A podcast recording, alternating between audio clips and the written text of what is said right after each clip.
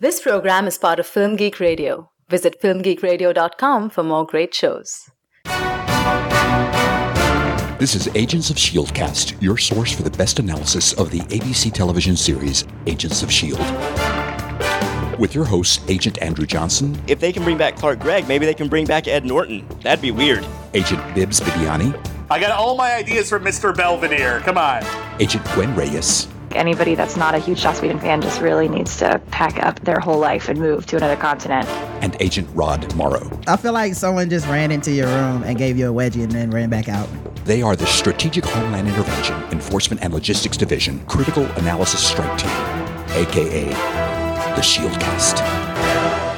Agents Assemble. This is episode number seven of the Agents of S.H.I.E.L.D. cast. This is Film Geek Radio's weekly podcast devoted exclusively to discussion of the ABC television series Marvel's Agents of S.H.I.E.L.D. I'm Agent Andrew Johnson, and I'm joined by my fellow members of the Strategic Homeland Intervention, Enforcement and Logistics Division, Critical Analysis Strike Team. First up, she is a writer for RealVixen.com and a member of the Television Critics Association, Agent Gwen Reyes. Hi, guys. Hey, Gwen, how are you doing? Good. How are y'all? Doing all right. Uh, next up, he is an all around comics enthusiast and the founder of the Black Guy Who Tips podcast network, Agent Rod Morrow. Uh, what's going on, Job Turkey? How are you doing, Rod? Great. And finally, he is the film channel editor at craveonline.com and a co host of the B Movies podcast, Agent William Bibbs Bibiani. You want some cheese with that cracker? Wow, I don't even know how to respond to that, Bibbs. You've left me speechless. It's gonna, that's going to be a great podcast. it is, it is. Okay. I am very pleased to introduce a very special guest. He is the TV channel editor at craveonline.com, and he's also written for Comics Bulletin, Wizard Magazine, Geek Monthly, and MTV Splash Page. Blair Marnell, welcome to the show. Hi guys, was I supposed to bring a catchphrase? No, that's okay. that can be your catchphrase if you would like. We'll see. Oh, as always, you can email the Agents of Shieldcast at shieldcast at filmgeekradio.com, and you can access all of our episodes by subscribing to us on iTunes or Stitcher. If you like the show, please leave us a review. That really helps us out a lot. And if you leave us a good review, we will make you an honorary member of the Shieldcast. Uh, we also have a new voicemail line at 336 793 2509. So you can call and leave us some feedback there. Uh, this show is being recorded live at Spreecast.com. To receive updates on when we'll be recording live, you can search for Agents of Shieldcast with all of the periods in there and sign up to be alerted for whenever we do a live recording. Uh, you can also follow us on Twitter for information on when we will be recording live. Uh, we'll give out those handles at the end of the show. Before we get started, uh, we have another honorary member of the team to induct. Uh, somebody named the CMH left us a five star review on iTunes. What does CMH stand for? I don't know. I was trying to figure it out, hmm. but no ideas. The country's most honorable. Yes. Oh, there you go. See, that's oh, that's a nice one. Here, I thought it was going to come out insulting. All right.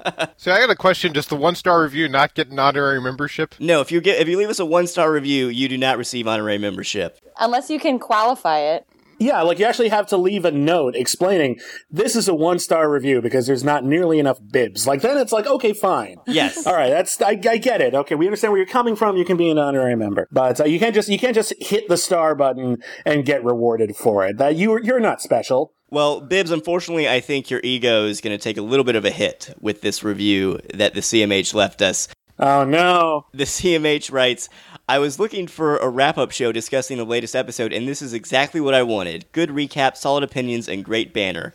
They do a good job discussing and pointing out plot points from the entire Marvel Universe, which is great since I'm not a comic book expert.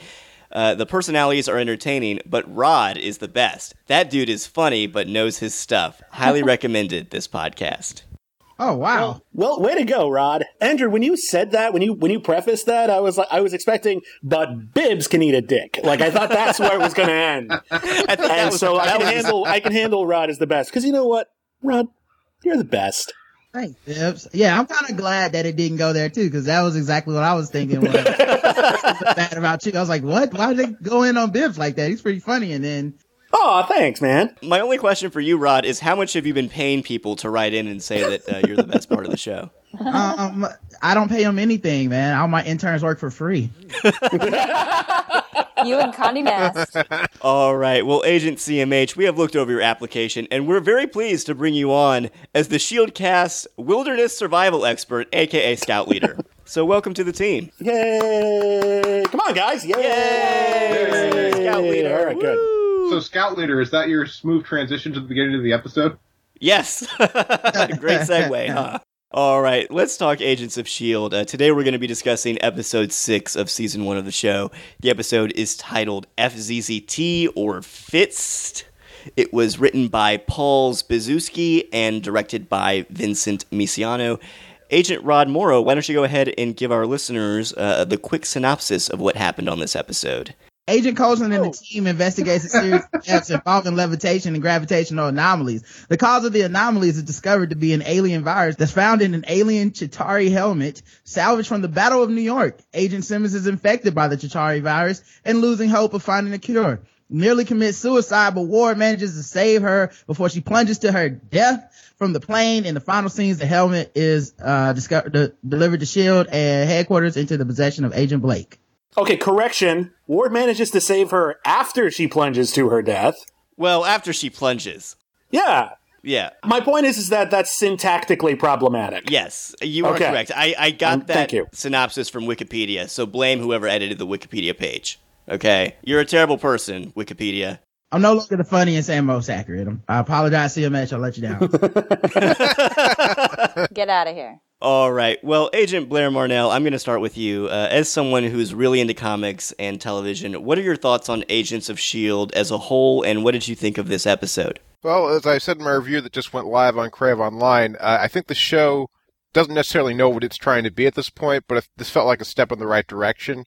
Fitz and Simmons have been pretty underutilized through the, this point in the season, and they needed the spotlight. Now we just need to develop, say, Skye, Ward, and May into characters, and we'll be on our way. All right. Well, uh, well, Agent Bibbs, what did you think of this episode? Did this live up to your expectations after the week long hiatus? Uh, my expectations uh, were nil during the week long hiatus. Uh, so, you know, I just sort of, oh, I'll take what I can get, basically, at this point. But I actually thought this was the best episode we've seen so far. Every one of the characters, uh, well, not every one of the characters, but some more than others. But the characters were able to breathe and, and do more and uh, uh, sort of function as a unit. And, and, and I'm not being very articulate. Here's the deal. Here's the deal. This had this was a really good plot for the episode. It went in unexpected directions. There was some good action that wasn't undone by cheap visual effects. And uh, although this was a Fitzsimmons highlight episode, uh, we needed a Fitzsimmons highlight episode. We also need a Ward highlight episode. We also need we need a lot of highlight episodes. But this is an exceptionally good start. I like those characters a lot more than I did before when I just thought they were cute comic relief guys. Now I see a little something more interesting in their relationship, and uh, I I'm a big fan. Gwen, do you agree with that? Yeah, I really loved this episode. From the cold open, which I thought was probably the best cold open we've had this season, I was super involved with the whole camping thing and the levitating body, and I thought that was a really, really good cold open, and it was a really nice throwback to for Whedon fans. I thought it had a lot of Whedon energy and excitement, and I really loved this episode. This is what I've been waiting for: is like character centric, following just one or two and seeing the the love for each other that those two had. So I really loved this episode. Agent Rod Morrow, do you concur? Yeah, this is my favorite episode uh, so far, and a lot of that's due to Elizabeth uh, Henstridge. I thought she did a great job, kind of carrying a lot of the, especially the second half of this show. I really enjoyed it, man, and I, they kind of got a little bit away from some of the quirky, clever, like comedy and, and like one-liners and stuff, and got more into like the soul of the show, and it got kind of serious, and uh, it felt kind of like uh, almost fringe-like because they got away from the villain of the week and it was more about like a scientific concept and like some quirky sci-fi shit instead of some just like oh look this brown person went evil you know I was thinking that was the subtext of the whole show. I, I agree with you all. I think this was a really, really solid episode. I think episode three is probably my favorite so far, just in terms of the plot, but this episode is my favorite in terms of the characters and what we learn about them. Uh, I really like the fact that they just wrapped up the whole plot line and we discovered the mystery and, and, and who was behind it within the first half of the episode, and then the rest was just about Fitz and Simmons trying to find a cure and just seeing them alone in a room together. And I, I think that's what the show needs to do more often. It just needs to take some of these characters, put them in a room, and let them talk, let them relate to each other. I really liked this this episode. It was exciting. I loved everything with the plane and the skydiving. At the end, it was a really good set piece. And uh, yeah, overall, I'm very excited about where the show is headed. I hope that we're going to see more episodes like this in the future. But let's start from the beginning. Uh, Gwen, you said that this is probably your favorite cold open so far. Why is that? Um, because I kind of liked that it took a, it took a step away and showed real people, and I don't think I don't remember seeing real people for a little while. It's always been us on the plane with the with the with the guys with the crew, and so going and seeing and and then kind of in figuring out who these people were I thought that was really great. It was also kind of scary. Like I thought that the for a family show, that introduction of trying to go find there's something boogie, you know, scary in the night, and they're stuck in the car. And I thought that the discovery of the floating body was really, really, really good, and it just really got me involved right away into the whole episode. Gwen, do your crying man. My crying man? Yeah. Do your crying man. He's the worst crying man ever. I want to see Gwen's crying man. Does that mean I could just pretend to cry? Is Yeah, that, like basically. literal. No, I, I can't do it. Oh, I like how you were acting it out for us yeah. in the chat room. Did anyone else think that this might have been gravitonium when when you saw the floating body? Oh, I totally Absolutely. did. Yeah. Yeah, I wonder if that was the point too, like to make us be like, oh shit, Graviton's already back. Yeah. It was a good red herring. It was a good misdirect because it would have made a lot of sense to go in that direction. And when they went another one, they had creative places to go. This episode wasn't that linear, which I really, really liked. It, it all made sense. It all flowed. But yeah, it didn't go from, oh, he's a bad guy and he's got a plot. Well, we better stop that. And we're done. Like that's how it was in the last episode. And here it just like, oh, what an interesting setup. Oh, it's not what you thought it was. Oh, now it's not what you thought it was. Oh, now it's over halfway through the episode. Oh, now the shit's hit the fan. Oh, now the shit's really hit the fan. Oh, man. And we're out. Yeah, Yeah. well, the nonlinear structure definitely made it richer and like a little bit more of the sophistication that I think the current television viewer really appreciates. Did anybody think that uh, those kids are gonna probably get molested or something, man? Because Oh, I totally went there. I was like, was- going to the Boy like this is the scariest scene of the show, man. It should have been the Halloween episode. If, actually, it would have been the Halloween episode, wouldn't it? Yeah. Yeah. Some, that's some straight up bullshit right there. Well, it's kind of spooky. I was kind of wondering, like, why did they pull the uh, the scout master or the scouts? Why did they uh, interrogate them? It's obvious they don't know what's up, and I just felt really bad for that guy that Melinda May was questioning. I was like, this this kid's gonna be scarred for life. Hang on. He got a cookie for the, for the first. and secondly, everyone looks clean on the first pass. That's true. That All is right. You never know. It was also the nicest interrogation we've seen so far. It's, it's a really funny scene because they show the guy's face and they show Melinda May, and you're like, wow, are they fucking up scout leaders now? Like, what, what's going on? Like, Can't trust anyone. Yeah. you know, last week the stakes seemed a little higher. And, uh, yeah, it was cool that she's like, have a cookie. I was like, oh, they're not going to beat them. Thank God. Now, was it the scout leader or was it one of the kids? I couldn't quite tell. I think it was the scout leader. I, yeah, I, I couldn't tell either. It was the guy who told them to get in the car. I don't know what Okay. position that is. Maybe he's the But like, wasn't the scout leader the dead one? There were two scout leaders. Oh. There were two guys. yeah, he never sent him alone. Yeah, that that's why we have the CMH now to replace the uh, the dead guy. Kudos to that scout leader for like, hey kids, let's check it out together.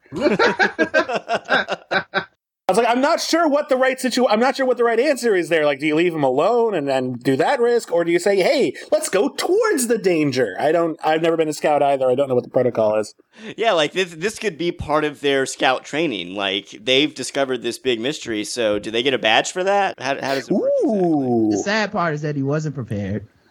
That should have been the end of the episode. They get a special shield merit badge. Ooh, No, no, the badge. The badge should be the helmet of the alien that they that they found in the firehouse. yes, yes. Which, by the way, hang on a second. So they found uh, they had an alien helmet. Uh, which okay, yeah, okay, that makes sense. But in item forty-seven, didn't they explicitly say that they cleaned up everything? That's Shield kind of dropping the ball on that one. Technically, they said there are 47 known um, objects that fell. So I think we talked about it last week, and I want to say it was Bibbs who even said that's bullshit. There's no way only 47 things hit the ground and that they know about all of them. So Right. it kind of makes sense that, you know, they would, there's some, some stuff leaking through the cracks. Bibbs was just predicting it early. Well, I'm Yeah, just wondering, I'm really like, smart. how is this the only Chitauri helmet left around, and how is is it, how how is this virus not everywhere? hmm Maybe maybe that was just one sick Jatari. All right, that was the guy who was like, He had a really bad head cold. "Yeah, hey Steve, maybe you should sit this war out." Like, no, no, no, I'm good, I'm good. I can I can plow through. I've What- got to what's pay the for worst my that can family. happen? I've got to get my health Yeah. insurance. It's really hard for them too. I, I'm trying to sign up for Thanos Care. Just trying to call in sick on the day of the invasion and nobody believed him. They're just like, come to work, stop being a punk. He's just like constantly wiping his nose. Uh, you don't want to fight an Asgardian god. Is that what it is? Mm-hmm. Come on and go to work. Pussy. Uh, th- I will say I do like the uh, at the end of the Avengers, uh, and even in the commentary track of the Avengers, Joss Whedon admitted it was kind of a cop out, but he just needed to end the movie when they blow up the mothership and all the Chitauri just die. Uh, and they this is sort of explaining what happened there. This is actually like there was like an electrical force and it short circuited and everything, and maybe the virus is actually some sort of way to connect them to the mothership or something. I just thought it was actually kind of clever that they turned one of the weakest points of the Avengers into a pretty cool plot point on the show. So I actually just want to give them some credit for that. That was kind of fun. We didn't should do that with all the, the episodes. It's just like go back and clean up plot holes in the other movies. Well, that's what the uh, one shot started out as. I mean, the original one shot was basically like, hey, remember when Tony Stark uh, recruited General Ross to be in the Avengers? Yeah, that never panned out. We should probably explain that. And so they did, and that was how it started. That would be nice. Uh, someone could tell me how Iron Man's arm and leg are the only parts that got to Miami in like two, 20 minutes. All right, well, uh, let, let's move on and discuss the two main characters that this episode focuses on Fitz and Simmons. Uh, they get a lot of screen time this episode. Blair, what did you think of how their relationship was developed? Well, I think we saw pretty early on that these two really cared about each other to the point where they would die for each other. Which you know you don't you don't haphazardly jump out of a plane for people you don't care about, which uh, Fitz tried to do, but Ward beat him to the punch. And Simmons was actually a lot more interesting in this episode than she had been in the past. I mean, she finally came across as a character in her own right, and uh, I liked the the, uh, the point of her having a little bit of morbid sense of fascination with the uh, body, and that was the moment where she was infected as, as well. Yeah, uh, I liked how they really established Simmons as more of a three dimensional character.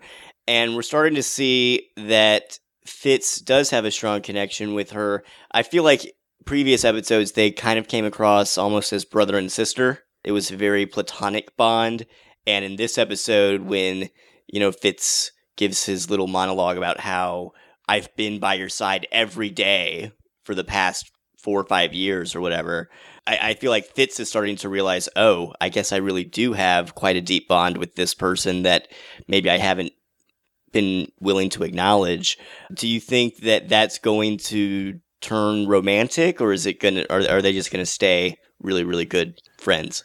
I predict eventual romantic triangle between Fitz, Skye, un- unreciprocated on his part, on her part, and Simmons possibly being interested with- in Fitz. So that that's my prediction.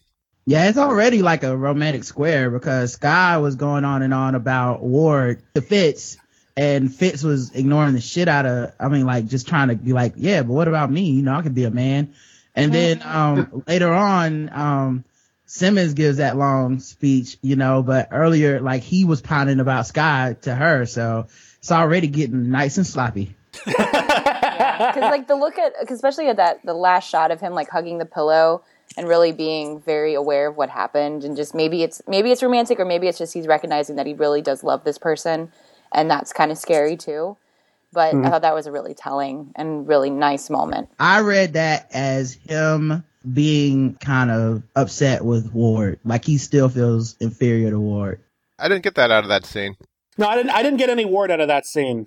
I thought he was just rattled by the experience and maybe a little torn between. Oh, wait, do I have feelings for my uh, the chick who reads like my sister? You know, like that's. I, I thought they were siblings when they were first introduced on the show. Like I didn't realize the Fitz and Simmons were their last names. And that their accents are completely different.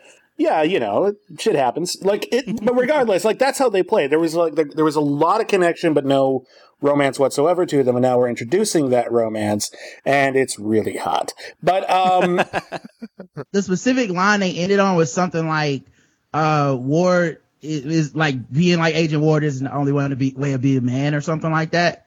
And then there's that forlorn look, and I was like, oh man, that could be something between him and Ward because he's already admitted to feeling insecure about his place, uh, compared to Ward when listening to Skye. Wait, I'll now grant it- you that. Now Fitz is totally into Ward. Now I'm interested. yeah, well, actually, I think next week's episode deals directly with Fitz and uh, Ward on an assignment together. I think. That's a good point. Yeah, we had an episode of Firefly like that with Wash and Mal, so that would actually make a lot of sense. Um, the thing is, I don't trust any. Uh, I realize this isn't a quote unquote Joss Whedon show, but it's a Whedon related show, and I don't trust any Whedon love triangle. All right, he's going to screw with us. It's either going to be way too obvious, and someone's going to die right before or right after they finally bring it together, or it's going to get mixed up, and the like Fitz is going to end up with the uh, with like Melinda May, and we're going to be like, what? And we're going to be like, yeah. It's like, ah, didn't see that one coming, did you? And then like, oh man, and then like Ward is going to end up with Agent Coulson, and it's going to be really weird, and it's going to be fantastic. I'm supporting all of these options. Yeah. But like no, my, that's the thing. It's like they'll throw the the less op- like remember when Cordelia and Xander got together on Buffy, and you're like, what the fuck? And it made perfect sense, and it was really good drama, and it kept him and Willow apart, and then him and Willow finally got together when they had significant others, and then that tore them apart. They keep them apart as long as humanly possible, but in order to do that, you have to make really obvious connections from the very beginning of the show. Who's supposed to end up with who? And unlike the newsroom, there's enough like there's enough people in the mix that they can really mess with our expectations and do something fun with it. Mm-hmm. I got a quick question for you guys. Do you think that they're angling towards a May and Coulson romance as well? I hope I so. hope so. I honestly can't tell because May seems so asexual. And then, um, Are you kidding me? She offered to go a few rounds last Yes, week, dude. every line she s- says almost there's this element of sexuality to it. I agree with Rod on that one because I don't think that I, I kind of think of her as kind of like a sexless character. She doesn't have a as much of a sensuality or sexuality as like Skye or even Simmons does. yeah, there's not like what I mean by asexual is like those aren't come on lines. She really will whoop your ass if you go a few rounds with her. And even when she like unbuttons his shirt or whatever, it's just to be like, see, motherfucker, you died. Like it's not there's no there's no senselessness to it. There's no like and and I mean this may be why it happens, but they're not even trying they're trying so hard to be like, this is a working relationship, everyone. Mhm. So, you know, I could see them doing it, but it would be like as to be shocking to be like, oh, they weren't even close to getting together and now look at them making out. Honestly, here's the thing: the way that Melinda May and and Coulson play on the show for me is like mom and dad. But like mom and dad have been together for a while, and they're not all smoochy smoochy. So I think it's actually here's how I would imagine it playing out. Like we're just going to have this exact level of tension or non-tension or whatever you want to call it, and then like eight episodes from now, the cold open is just going to be them waking up together and not and not talking about it. It's just like, well, of course we're fucking. What do you expect? Rod, I, I would have loved it if the show had said, "See, motherfucker, you died." Yeah. That would have been great. it was so cold because she was like, what does it matter? Eight seconds, 40 seconds? Goddamn, get back to work. but that was also such a nice throwback too because my favorite season of buffy was the season after buffy comes back from the dead and has to deal with that and i really love that in the Whedonverse that they're very comfortable and very willing to discuss like the ramifications of surviving death Well, I, I want to talk about that in, in a Yeah. second, but the last thing I want to say about all of this relationship stuff is that I kind of thought that Ward and Simmons shared a moment when he came in at the end and he was giving his own Ward impression. I was like, oh man, now is Simmons going to start falling getting for really Ward? sloppy up in that up in that vehicle up in the Uh, air. yeah, I have, I have to say, Ward's impression of himself not very good. Yeah. It's an impression of an impression. Here's the, he's that last Michael Keaton in Multiplicity in that scene. It's an impression of an impression of an impression. It's not great. And Simmons told him it was bad. Like she let him know right then. Right. Um, I also like though that this episode we got to see Ward feeling helpless for a while because he's like, I can't punch a disease in the face. Yeah. and and that was like kind of cool too because I think it's important for that character, even even with limited screen time this week, it's kind of important to take away the tropeness, quote unquote, now that they've built up all these tropes, to kind of take it away from these characters a little bit so that, you know, last week, uh, uh two weeks ago was the, the nerd stuff with the whole like, uh, glasses and all that shit. I, I kind of like that they're building up like, all right, you know, this guy, he might be, you know, Jack Bauer with a light gun, but he's also an actual person too. I don't know. That kind of freaked me out. Like he's just like, I need someone to punish, and I was like, what? Okay, Ward, you have some serious issues. I've been playing a lot of uh, Arkham Asylum, so I was completely with him. yeah, he just wants someone to punch in the face. So I Don't guess when all? Graviton does show back up, Ward's the guy we're gonna want to go uh, sock him in the mouth. Well, how long will it be until Agents of S.H.I.E.L.D. Gives us a disease that you can punch in the face? Ooh, That's true. That is true. We there you go. They have, they have an out. They they could do that. All right. Well, Gwen, you brought up the whole thing about uh, how in Buffy that dealt a lot with her being dead and coming back. We've got that with Coulson, and in this episode, he gives uh, that big monologue to uh, Tony Diaz, the firefighter, where he reveals that he was dead and that he did go somewhere and it was beautiful. Thankfully, he doesn't say that he went to Tahiti and it was a magical place. I'm not sure that would have been appropriate in the moment. I've been where you are right now. So please believe me when I tell you, you don't have to be afraid. What are you, what are you talking about? Your job. Gets pretty dangerous, doesn't it? Mine too. I got hurt once. Pretty bad. And I. I died. Some say it was only for eight seconds, but I know it was more than that. I know I wasn't here anymore. I was there. What's it like?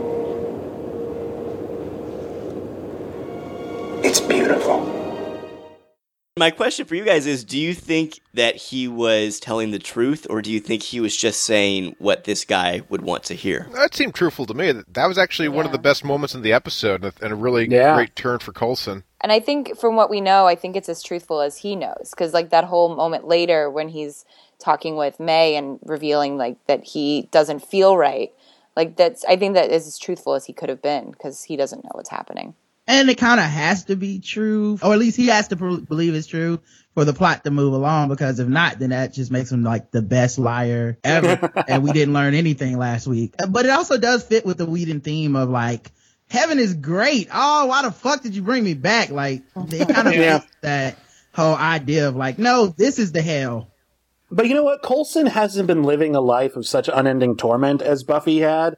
Coulson was just a guy, and so uh, I liked that uh, when the shit hit the fan, he he came in and just said, "Hey, you know what? This sucks. I'm sorry, but it's actually not going to be that bad. You can relax, and and everything will be okay." That was actually a very very sweet moment. It went in the opposite direction of where you normally think they go, which is like, "Get out of here," or like they did with last week, "Just kill him." Which is I still think was kind of fucked up. But here's my thing with Coulson's, you know, whole speech about I came back, came back from the dead and it changed me. Do you think they're trying to neutral? They're they're trying to offer the possibility that there's nothing wrong with Coulson, and that Coulson is just like anyone else undergoing, you know, post traumatic stress, and that's why he's different, and that's why everyone's saying, why is Coulson so different? That's why he has more energy. It's because he's looking at life a new way, and that maybe there's no mystery whatsoever, and that's the whole mystery. That actually occurred to me by the end of the episode. I was like, well, maybe there isn't anything weird with him. Maybe they really did just bring him back from the dead. which would be anticlimactic as hell. Yeah, but I don't think Right. that that's what they're doing. I think that they're they're kind of swaying us a little bit. Well, the thing is, we still have that scene in the pilot where Ron Glass shows up and is like, he doesn't know. Uh-huh. But that could be anything. Like he doesn't know we're planning a surprise party. like he, that could be anything. We don't know. It's really vague. One year anniversary since your death, Coulson. Yeah, I do like that they're kind of, you know, playing with it. And because before it was so on the nose and like every episode was just so something's up, something's up, something's up. Do you guys know something's up? And I'm kind of glad that they were like, or something couldn't be up because up until now it's just all been one thing where it's just like this reveal better be good as shit. Yeah. I kind of like that they, at least by the end of the episode, had me going, could it be nothing? I don't know. There's like that. I guess dying is enough to change someone's life. I don't know why I didn't think of that before, but so I kind of could, uh, I kind of was glad that they did that. I doubt that's going to be the end of it. There's got there's got to be more to the mystery than that, or people are going to lose their shit. Right. I mean, he he does all of his medical tests this episode, and his tests are perfect. A little too perfect. I don't Yeah, believe they're that. too perfect. So something's got to be going on here. You can't just come back from the dead and then magically be in tip top shape after a few months. I think Gwen's right here. I think this is a misdirect in some way. I think they're trying to sway us. And I think this might be an opportunity because now they know they have more episodes. They're like, okay, well, let's pull back from this a little bit. Let's give ourselves some wiggle room. Now that we've given some, like, you know, plausible deniability that maybe there's nothing wrong with Coulson, we can kind of stop hammering it down your throat all the time. And then when we do get to it 5, 10, 20 episodes from now, uh, it'll seem like a big deal. Yeah, exactly. You kind of have, yeah, you have to lower expectations because it was getting out of control, man. Every week was ending with, oh no, Coulson, woo! Was anyone else expecting when Melinda May said at the end to take off your shirt? He was going to take off his shirt and there would be a whole bunch of servos and gizmos Yeah. and things. Yeah. And she'd just like fix something and he'd be like, what, what just happened? It's like, oh, nothing. You're fine. And like, she'd just walk away. I did think that for a second. I wasn't expecting him to have scars, actually. I was expecting it to be completely clean for some reason. Buff. Yeah, I was expecting like it to be like life model decoy time. Let's Yeah. Like, finally, we're in that reveal. Yeah. Yeah. Also was a little shocked that they didn't hop in Lola to save um uh Simmons. It's a flying car. Why don't you use that? She's old. Maybe she can't go that fast. Lola kind of factored in the very last moment of the episode when Blake's walking out of the the uh, the, the carrier. He's just like putting his finger on Lola. Yes. Yeah, I saw that. And Coulson let it go unanswered, which I don't buy. That was his big line in the pilot. Don't touch Lola. Yeah, he should have been, at the very least, there should have been like a stern look like, oh, he just crossed the Coulson line. you know? Like, oh, man. I would like to say that Clark Gregg is getting really good at like the really dour, angry, angry faces that he makes. I'm like, you guys guys are taking him seriously. He's getting a little angry. I think uh Titus Welliver may have even touched Lola as a person, not not even in character. He just did it um so that it could get on TV and they couldn't re- they couldn't reshoot it. He just kept doing it, and they're like, Titus, really, you got to stop. And he's like, no. I was a little disappointed that Titus didn't have a bigger role in the episode itself because they made a big deal about Agent Blake coming back from Item 47, and he's barely in the episode. Yeah, we talked about that last week, how he was going to show up th- in this episode, and we speculated as to what kind of role he would have and whether or not Lizzy Caplan would show up with him. But no, he just has a little scene where he's on the little view screen or whatever, and then he shows up at the very end and touches Lola. But he served a valuable function, though, because we, we talked about this last week. We need someone on this show with some oversight over this team Right. who can disapprove. And they, and they did in this episode. He gave Coulson an order that Coulson couldn't bring himself to follow, and then that became a plot point. And they're saying, you know, you guys are kind of operating too autonomously, and Shield's going to notice soon. So he actually served exactly the function he needed to. I just hope they keep bringing him back to be that disapproving commissioner, like, damn it, Coulson, you wrecked 20 helicarriers, you know, something. That's the best you could come up with. We've got a bad connection. I was pressed for time. Bold move. You know our chat wasn't exactly private. They never are. I don't know what happened to you in New York, if you really flatlined, or if that's just what they tell us when we reach level 7. But whatever did happen doesn't give you license to disobey a direct order from HQ. You keep pulling stunts like that. Someone might decide to take this little dream team away from you. I'd like to see them try. That doesn't sound like the Phil Coulson I used to know. No. I suppose it doesn't. Get used to it. I do feel a little bit vindicated though, because I still don't know that that dude is his direct report to or boss. Like it was a weird relationship because, and it might just be because, you know, white people always write TV shows where they can cuss their boss out, but it seemed, it seemed like very like they were much like equals or something where it's like, get the fuck off my ship. I don't have to do what you say. It's like, you should really do what people say. And he's like, fuck you, get off. Like it didn't even end with a, like, oh yeah, man. Well, I'll, I'll do better next time, boss. You know? Mm-hmm. Yeah, Coulson definitely drew a line in the sand and was kind of like, well, we're going to do what we want. And if you have a problem with it, too bad. I, I like how that relationship is automatically starting out in a very antagonistic place. Yeah, like does Blake um have his own bus or something at this point? I got the impression he was in charge of the sandbox, and as a result, anything that relates to the sandbox, even if it has to do with someone who is like on his level, it's his responsibility and he gets to make the call. That was the impression. So maybe he's higher ranked, maybe he's not, but in regards to the sandbox, he's the guy in charge. Yeah, that could be it. Yeah. Yeah, we don't know if, if Blake is level 7 as well, or if he's level 8 or 9, or... There's so many. How many levels are we going to get, guys? Because I'm upset about that for next week. That we're going to get more of these super secret levels. I'm like, where does it stop? You know, I was joking about this uh, with my girlfriend when we watched uh, the episode last night, and, and she was just like, "We were t- someone brought up level seven, and she's like, "Oh, I want to be level 8. and then next week it's level eight, and I'm just like, "Okay, come on now." Yeah, there's going to be like level 14. Level fourteen is just like Uatu the Watcher, like me. that's it. I'm like it's, it's oh, it's Gwen. Okay, never mind. It's just me. I'm making all the choices and decisions, guys. I see. Oh, good. but we lose the narrative thread. It's not my fault.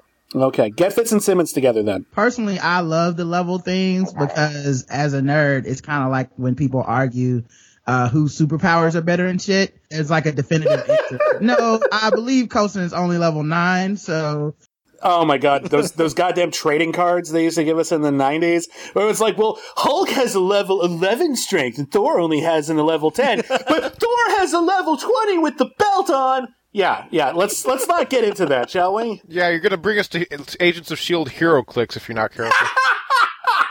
Boys are so weird. That's my takeaway from this from this whole podcast. Yeah. Boys are weird. How much would uh how much would you guys pay for a special set of Marvel collectible cards that just have Agents of Shield characters on them? um, no. A quarter, maybe? I don't know. I don't, I don't know if you guys know this, but Marvel is doing like an entire month of Agents of S.H.I.E.L.D. variant covers for every book that they publish. No, I did not know that. Yeah, so every for for a single month, I think it's either next month or the month after. Every issue is going to come with like uh, an Agents of Shield photo variant cover. People ask me why I boycott comics right now. Bam! That's why. Christ. That sounds awful. Next month, you're not gonna get Savage Wolverine, uh, Wolverine and the X-Men, Wolverine Max. You're, you're not gonna get, uh, 17 versions of Wolverine next month? He's not even going to get Wolverine and Veronica. All right, well, uh, getting back to this whole levels thing, I think it'd be really cool if it turns out that when Coulson died, that beautiful place he went to was level 20. The ultimate level. Sneak into a level where it's just like his brain is still alive and that body's not his or some shit. Did anybody else want to give him a big hug after he got after he was finally confronted by May and it was just it was heart wrenching. I was wrenched. Yes, but May had it covered. I wanted to give Coulson all the hugs. With her cold, cold love. she was just like, yes, he died. It was so matter of fact, man. I, Someone write that rap song. I don't know how you guys are picking up, uh, sexual vibes from them. It'll be like, yes, you died, a memoir of Agent Coulson. I don't know about sexual vibes, but she's definitely been more and more interested in Coulson as the episodes have gone on. More interested in, in how he's doing, more interested in his physical well being, and where she wasn't at the first two episodes. That's true. Maybe she's watching them for something. Yeah, I think the thing with with Agent May is that you know she's a grown woman. She knows what she wants. When she decides that she wants Coulson, she's just she's just going to be mm-hmm. upfront about it and be like, "Come on, let's do this." Whereas Skye and Ward, they're they're kind of in that little young puppy love. Oh, do we like each other? Do we not like each other? What's appropriate? That kind of phase. With Melinda May, she knows she knows what she wants. When she decides that it, the time is right, she's just gonna go up to Coulson and they're gonna they're just gonna get it I'm on. down with that. It's gonna happen. I like a strong, powerful Yeah. woman. Good role models. They hinted towards something traumatic happening in May's past too. They did. They kind of hinted that she had her own near death experience to get over. Or someone else's near death who was close to her because they were relating it to Fitz and Simmons.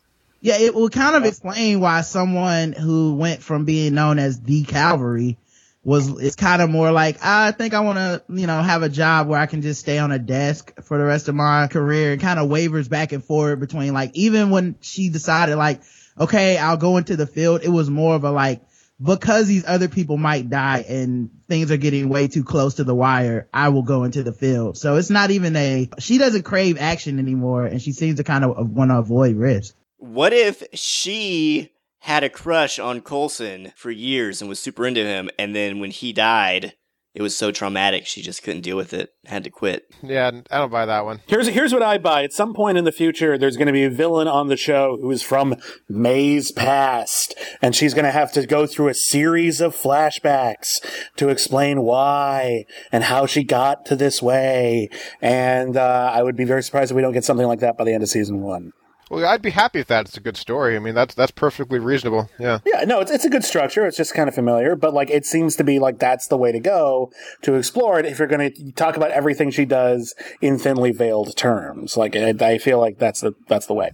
She also had no issue with Camila Reyes in that episode where they talked about the past with her and Coulson. Was she even in the room for that though? Not for some of the more intimate stuff between Reyes and Coulson. She wasn't. Yeah.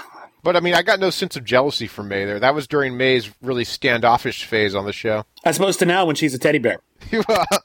she's she's a teddy bear compared to what she was. I mean, in the first couple episodes, she's like, "I just want to fly the plane. Don't talk to me." Now she's handing out cookies to everybody. Oh, do you think they're good cookies? Do you think she baked those herself, or do you think she got those from like a bake sale or something? Does Shield have a bake sale? I think she made them herself. I think that you know when she's not working, she's baking. Do you guys remember when Coulson's actually trying to make small talk with May Well, she's flying? She basically ignored him. It was like four or five episodes ago.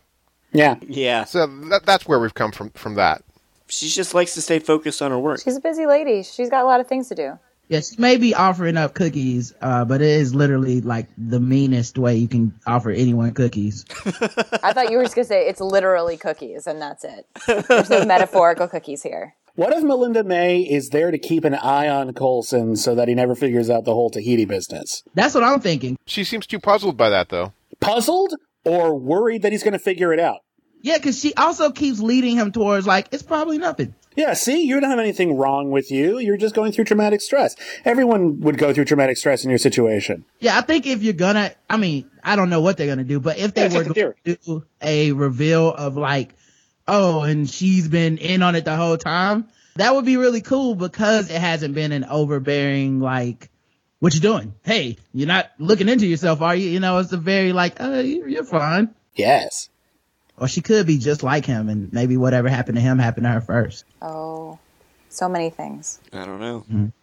I kind of hope that by the end of the season we get to see Fitz do something crazy heroic. Like we get to see him actually jump out of the plane. I give him so much credit for, for actually being about to, though. That was really cool. Yeah, it was great. I kind of wanted to see him do it, actually. And then and then Ward has to save both of them. I like that Simmons didn't really believe him. He's like, no, really, I was putting on the shoot. He's like, that's good too. But she makes a very valid point. He was the one who actually like, screw it, I'll risk dying before the, the end is immediately nigh. Yeah, exactly. And uh, that's why I didn't really buy that he was still necessarily jealous of Ward because she makes a valid point. Ward did his job. He went into the, that's his line of duty. You went above and beyond to, to, to save me. And that was really cool. So I thought that was great. He didn't seem, I, maybe I'm just reading it differently, but he didn't seem like satisfied by that. He seemed more like, yeah, but I really wish I would have jumped, put on a parachute and jumped out there and saved you. Was anybody else bothered by the fact that after Ward catches Simmons, it just cuts and suddenly they're back on the plane and everything's fine? Yeah. Yeah. They said they had to go through the like they were probably stuck out there in the ocean for a long time. They had to go through the Morocco office, which no one likes dealing with the Morocco office, which makes me really want to. It really makes me want to spin off. You know, like Agents of Shield Morocco unit, uh, which would be fantastic. Well, that, that would only happen if the show was on CBS. There you go. I would love to see CSI Morocco. I just that's one of my dreams. But anyway, um, but like yeah, it, it just seems like the sort of thing where it's like they had to. They had two options. They either had to stop the show dead so they can get them back and actually show the entire process, or they can actually say like, you know what, that would probably be a real bitch to get them back. So they actually just cut. Now the show was almost over. What are you going to do? They kind of wrote themselves into a corner on that one. No, I'm fine with what they did. I mean, they, for what they spent the screen time on dealing with the uh, the final scene with Coulson and May, and then with uh, Fitz and Simmons, I'm fine with what they did. I almost kind of want to see like a webisode or something that's just Ward and Simmons like out in the ocean for hours. And she's unconscious. Yeah, and they're just sort of just like just waiting there, you know, and it's like really awkward, and there's some weird sexual tension, and sharks are biting at their feet, Isn't that- and isn't that Ward has to punch a shark. Open water. But it's open water with shield agents, and Ward actually gets to like fight the sharks, and it's really badass. and we just never saw that episode. Oh, by the way, was anyone else expecting um, Simmons' body to actually start floating after he injected the cure? Yeah, yeah. See, I was waiting for something like that to happen, and then they just cut. And overall, I'm I'm fine with it, but I kind of wanted a moment where we get to see Simmons grapple with the fact, like, oh my god, I just tried to kill myself. Yeah, and I really didn't need to, because that's it's kind of a big. But maybe deal. she'll deal with that next time. And it was also, again, really badass of her to actually be willing to do that. And potentially infect all the world's fish with static electricity diseases. Which I just, I have a problem with. How much time has passed between this episode and the last? Because I noticed at the beginning, Skye was really pondering about how long she had had the bracelet on. And when were they going to trust her again and like really make it a thing? I imagine like two weeks, right? Yeah, two weeks. Okay, so you think it's real time? Cool. Probably. More or less. I mean, they listen. They've said that they're going to tie in with Thor: The Dark World, so uh, you know it stands to reason that they're going to treat this like when Thor: The Dark World comes out. That's where the show has been, and, and probably going to be the same way with Captain America as well. So, yeah. And I gotta say, man, stuff like that is why I'm CMH's favorite person because I called that shit, man. Yeah. yeah, I didn't even see the movie. You saw it and you were like, No, no, I saw it. And actually, I even joked at the end of it, uh, when there's like this one little thing that they're obviously going to deal with. I even said, you know, like, hey, wouldn't it be great if the Agents of S.H.I.E.L.D. had to wrap that up? And they did. And I didn't want to mention it because it's a spoiler. Okay. So it's not a huge spoiler. It's actually a little tiny thing, but like it's totally Agents of S.H.I.E.L.D. sized, uh, that they just left open here's a question. We kind of expect they'll probably do a tie-in episode for uh, Winter Soldier as well. Mm-hmm. How would they even possibly approach doing something for Guardians of the Galaxy, though? That is a good question. That's for the summer hiatus. That is for the summer hiatus. Ooh. Oh, well played. Well Been around played. here, guys. Been here for a while. Ass- assuming Agents of S.H.I.E.L.D. gets season two, anyway. I think it seems pretty likely, but uh, yeah, who knows? Maybe, maybe uh, ratings will flag. But I think if they tie into Thor and they announce it and make it clear, and I think if they do the same for Captain America: The Winter Soldier, I'm pretty sure interest is going to spike enough that it's going to stick around. I feel like the series now is attached to uh, potentially some of the biggest movies of the year every year. Like mm-hmm. it wouldn't even really make sense if they if they can't make this work somehow, at least to generate interest on TV then that's a colossal failure because no other yeah. show has any sort of leg up like that where it's like, well, also three to four times a year, everyone will go see a movie that can loosely tie into this show. Yeah. Will be a sequel to a movie that, that like everyone saw last weekend. I, I think that'll be okay. Um, the, I think the worst case scenario is that the show might end up being too expensive for its own good. Uh, but in which case, stop making such expensive episodes. Yeah. We'll just do a lot of cutting. This struck me as kind of the more least expensive episodes. Half the action takes place on the plane. Right. No, they're they're getting pretty good about that. They're they're they reserve it for like a couple of money shots. You know, f- someone floating in the air. Okay, well, any stage magician can do that for you know, relatively little amount of money. The only thing they really had to spend any money on was a couple of like electricity bursts, which again don't cost that much, and uh, flying out of an aircraft. And that's, you know, that's not cheap, but it's still just like green screen. It's not the most expensive thing in the world. Right. And did you notice that whenever, uh, like the firemen or the rats, like whenever they finally die and there's that little pulse of electricity, they don't actually show it. It happens off screen and you just see the light reflecting off of people's faces. And it wasn't even that distracting. It was really distracting when they tried to shoot around the fireballs in the last episode. Like it was really awkward and obvious. And this was just like, yeah, that's that's perfectly fine. That's a really good way to film that. It'd probably be kind of grotesque, honestly, if they had shown it. So it's probably best for everyone. Well, like at the fire station, I was expecting them to do a shot of the fire station and then have some blue light or something pulse out of it. And they, they didn't even do that. They were just like, nope, here's their faces. And there's. It's not really a money shot moment, though. They had set that up so that was just really sad. It's a great job, too, by the way. Like that dude mm-hmm. really nailed that scene, even though, you know, he's kind of only there to get sweaty and die. But that was cool. yeah, I, lo- I love how they, they do the little fake out where you think he's going to be some villain, and it's like, no, man, I just cleaned this helmet. When that happened, the first thing I thought was like, not another brown villain, and then it was like, that could be the new name of this podcast. Not another brown villain. Yeah. Well, I, I declared it the mentally unstable minority superhero power hour, Right. which I, I it's a little less punchy, but I do like it. Uh, I would like to say I want to see an Agents of Shield cast bumper sticker that just says "Get sweaty and die." Agents of Shield cast. Yeah, that dude just showed up and was like, "What's going on, guys?" It's like, "Oh no, they're gonna shoot him." All right. Uh, well, do we have any questions? Nope. In the chat room, it looks like we don't. Our chat room is so chat is so quiet today. Yeah, I don't like it. Yeah, I feel really, really bad now. No questions. Everyone, everyone loved this episode. There's nothing to talk about. We covered every topic as brilliantly as possible. This is the first episode that no one has any complaints about because normally half of our questions are like, "Will you think the show will still be on the air? Are they going to ever do something with these characters? Uh, what's the problem with the with the with Whedon's brother? You know, shit like that." So maybe now people are like, "Oh, actually, I like this, and I just want to see more stuff like this every week." I'm finally, I am glad that they got into the um something we've been talking about um where they're kind of taking each character now and singling a block of time, 60 to 75% of the show around just, you know, a character or two. I think we were all a little bit sick of Skye, which is why her payoff wasn't that big last week too, cause every show's kind of been about Skye. But seeing it about Fitz and Simmons is dope. And I really hope that at some point we can see it about Melinda May, whatever's going on with Coulson. Even, like I said, man, I'd like to see Ward run into his brother and let's see who's still the biggest badass. I just want them to eat cake whenever that happens. That's a metaphor, right? That's something I shouldn't be thinking about. All right. Well, since we don't have any questions in the chat room, I think that that will wrap it up for this episode of the Agents of Shield cast. Unless there's anything else that any of you guys want to talk about. No. No. We covered it. Yes. Let's see if it, let's see if it stays this good next week.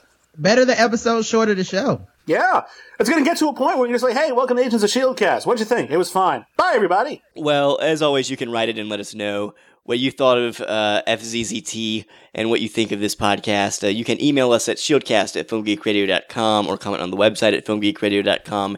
You can also leave us a voicemail through the website or you can call us at 336 793 2509.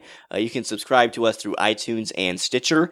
If you like the Agents of Shieldcast, please write us a review. That really helps us out a lot in terms of getting the word out about the show. Uh, and if you leave us a positive review, you can become an honorary member of the team. If you'd like to financially support us, you can donate by going to filmgeekradio.com and clicking the donate button. Uh, that money goes towards helping us pay for hosting and bandwidth and covering all of the uh, technical costs that come with producing the show.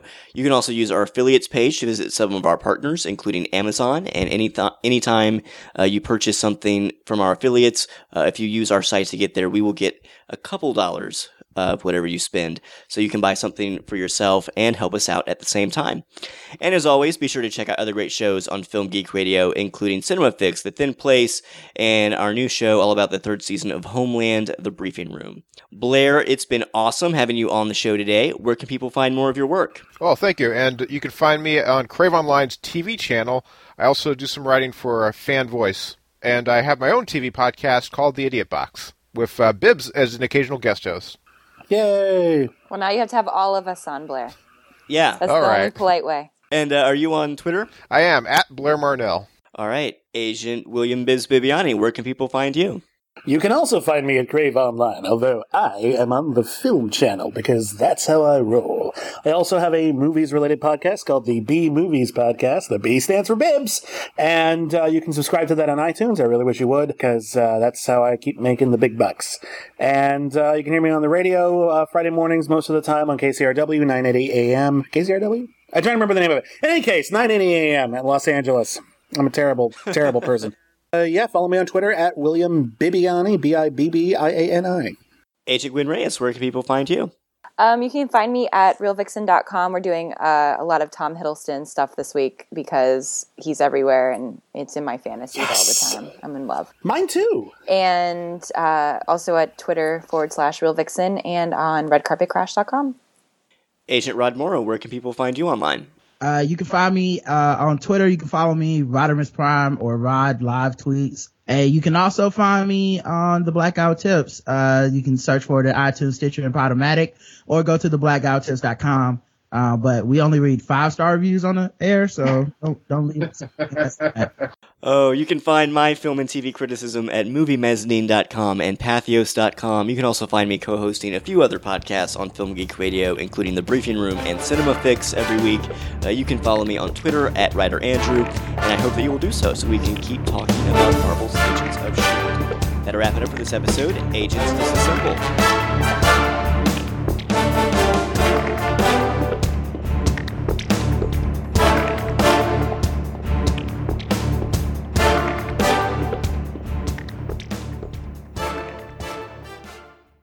This has been a Film Geek Radio production. Film Geek Radio. Yeah.